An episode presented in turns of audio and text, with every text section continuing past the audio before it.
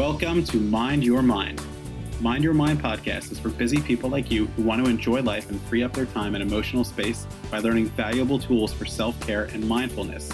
Our weekly topics are filled with compelling discussions and practical solutions to increase your productivity and healthy living. I'm your host, Joseph Tropper, and I'm honored to have you here with me today. Hello, and welcome to episode 44 How to Be an Inspiring Leader in Nine Ways. This is a focus on Dale Carnegie, and it's part four of four. And until now, we've covered basic ways to take care of yourself and to become more social, interact with people in a way that makes them feel good, leaves them with positive feelings, and helps you uh, get the job done by interacting with people healthily and uh, influencing and being influenced. Now we're going to take those skills to the next level, uh, become a leader. Now, being a leader doesn't mean that you have a managerial position. You might want that or you might not want that. We're all leaders in some ways because we are trying to share ideas and things that we believe in very strongly. And so these skills, yes, they certainly can be used and should be developed if a person is in a active leadership role, whether they are a teacher, principal, uh, manager, upper management, or executive in a company. It is very useful to study these things in more depth. However, uh, whatever position you're in, we're all leading someone because there are always people that look up to us, and hopefully there are always people that we look up to as well. So being a leader is about uh, developing our own morals, our own sense of judgment, and very importantly, understanding what motivates people. And Dale Carnegie was an expert motivator. So let's hear some nine ideas about how he goes about interacting with people in his time. And I believe that these things remain timeless, even almost 70 plus years after they were written. Number one, begin with praise and honest appreciation. The biggest turnoff for a person is when you start insulting them. We're looking down on their actions and qualities. When we praise someone, and we show them appreciation for their qualities, this will help them see that we are looking out for them and we are acknowledging their strengths. And when we acknowledge people's strengths, that draws them closer to us and allows us to be more effective leaders. And this has to be done sincerely as well. But the idea is to focus on the positive qualities that this person has and give them praise to express it, give them appreciation of what they've done, and you will see how great and motivating this attention is. Number two, Focus on people's mistakes only indirectly. Nobody likes to be told no, like we spoke about last week. Nobody likes to be called out straight out. We all like indirect references. Think about any time that you were confronted. Chances are, uh, if it was done in a gentle way, you'll remember it and appreciate it. And if it was done in a rough, confrontational manner, you probably don't appreciate it. And this applies to everyone, whether you're interacting with kids or adults or anyone in between. Uh, we all like to be able to save face and not have to call out our mistakes totally. There are times, of course, where someone refuses to admit their mistake, and that is something that we've talked about in the past how to deal with. But here we're talking about just normal, regular, uh, healthy people who have a healthy self esteem, but yet it's also always appreciated when you can cushion some of the blow and not call attention to their negative mistakes uh, directly, but rather indirectly can be very helpful. I would say if they're still not getting the message and you think they are people that are normally receptive, then perhaps uh, revert back to a little bit more explicit manner of talking to them. Number three, talk about your own mistakes before criticizing criticizing the other person. Uh, when you focus on your own mistakes, it shows that you're a vulnerable person that you're accepting, and then other people are willing to talk about their mistakes. Uh, when doing a debriefing, sometimes we could focus on the things that we've done wrong, and this will draw other people into the conversation. Great leaders are not afraid to admit their mistakes, and there certainly is a time and place for them to express humility. Number four, ask questions instead of giving orders. This is so important. In so many managerial positions, managers that I work with will complain to me that their employees are brainless and they don't know what to do when they're always checking in. And in nine times out of 10, when I figure out what's going on, I usually end up hearing about the fact that basically this boss is, well, doing exactly what his name is, being bossy. And so he's essentially cut out their brain power and made them get the impression that they cannot make decisions on their own. One of the healthiest things that we could do is to outsource the simple decisions. Uh, Tim Ferriss talks about the idea that as his company grew, uh, he would tell his employees that uh, any decision that you have to make that involves uh, foregoing $100 of profit that you don't even have to check in with me. And as the company made more and more money, it turned into 200, 300, 400, and 500. And now maybe it's even in the thousands. Uh, yes, it's good to have someone who's in charge of the company and someone that you could check into who's ultimately responsible. uh, for major decisions. However, it's always great to outsource. And one of the um, conversations that I have with anyone that works with me is exactly the parameters of what I trust them to make decisions regarding. And I generally will stay very far away from those things and put keep it in their parameters. And then where I would like them to check in with me, where I draw that line. And that can be a really, really helpful thing. All right. So instead of giving orders, teach them to think, ask questions. Really, really powerful.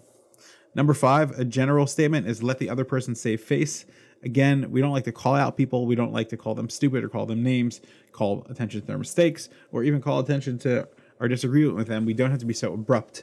Be gentle, be kind, be compassionate, and always look to give honor and respect to people. Now, of course, again, I'm talking about people that you're working with who are efficient and who are productive and healthy people. If you have an employee that is not producing and being dysfunctional, uh, then there are ways to deal with that. Of course, I would always use Dale Carnegie skills as the uh, initial way of engaging with them to try to figure out what motivates them and see what's going on in their in their life, what they would like to share with you, and how you could help uh, accommodate them. But at the same time, I also have the opinion, and I've learned this from Ray Dalio and from other people, that if something is not working for your company or uh, something is not working in the business dynamic of how you're interacting with people or the or the interpersonal, look at it. And uh, if it's something that really you feel is not fixable, then fire quickly because leaving someone in the company that is not working efficiently and effectively and cooperatively is something that will ultimately cause damage. And there certainly are people that just don't jive together. Um, and that's important to recognize that. Of course, there are ethics and there are ways to go about that, but that's beyond the scope of what we're discussing today. However, um, in a general sense, when you're dealing with reasonable people who are acting reasonably, let them save face. Number six, praise every improvement.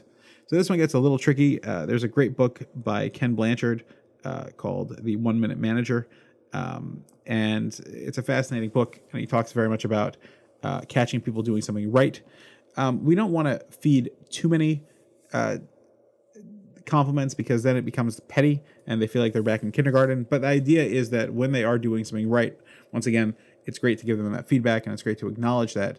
And uh, certainly when we're trying to make changes in how they operate, um, it is really good to give them a pat on the back, figuratively, I mean, and to talk to them and say, you know, this is great. We talked about this last week, and now I see how you've implemented these changes and how they're happening already this week, and I really appreciate that hard work. Um, there are very fascinating studies that might be surprising at first glance, but I think you'll understand it and agree with it if you think about it. And you could look them up as well. There's many, many studies on um, the honor and prestige that a company brings to a person and the fulfillment and what they're what they're doing versus the financial compensation. And time and again, people are shown that they actually appreciate the ability to have creativity and fulfillment in their work much more than financial compensation. Yes, it's true that if you don't pay an employee enough that they could live on, they're going to always look around to try to go to a different company and be able to have enough money to live on. But when it comes to paying the uh, medium average, that uh, medium uh, paycheck that they would require to live on, um, one of the biggest factors whether someone stays in the company or not is whether they feel that they could be productive and make a contribution there. And this is just so important. People want to feel that they can make a contribution and that is really really fulfilling in a company and just knowing that and showing people how they have meaning and they how they bring purpose to what they do is is really more powerful sometimes than giving them a little bonus. Of course, bonuses are appreciated, but ultimately the motivation that keeps people in a company is their ability to impact others and to make a difference. Number seven, give the other person a fine reputation to look up to. If I look at you and I speak to you in respectful manners, uh, I think that that will greatly motivate you to try to live up to that. But if I'm always putting you down, then you have nothing to prove because you know that I've already decided my opinion about you, and you're and you're very right because we all get stuck in what we call uh, confirmation bias, where we decide something and then we just that becomes our target, and we just keep confirming it over and over again. For example, uh, during elections, oftentimes people are not swayed. They decide very quickly, usually very early on, who they would like to vote for, and they just keep it. And they, they hold on to that belief almost dogmatically, uh, despite any evidence. There's most people uh, knew all along who they were going to vote for, and anything that is good about that person, they use that as more proof, and anything bad, they kind of downplay and say, "Who cares? Everyone, no one's perfect, or it's exaggerated, etc." And so, confirmation bias is very real, and I, I deal a lot with it in the uh, mental health uh, room and in coaching because a lot of people have confirmation biases about others and we even have confirmation biases about ourselves they're called learned helplessness and we've uh, talked about that in the past. So when we look at other people and we give them a fine reputation to look up to, uh, to live up to, that certainly encourages them to produce more and shows us shows them that we believe in them. Number eight, use encouragement and show them how easy it is to correct things, not in a facetious way, but just in a way that doesn't overwhelm them. Employees and people that we work with don't like to be overwhelmed. They like to see that things are fixable. And finally, number nine, make the other person happy about doing what, what you suggest.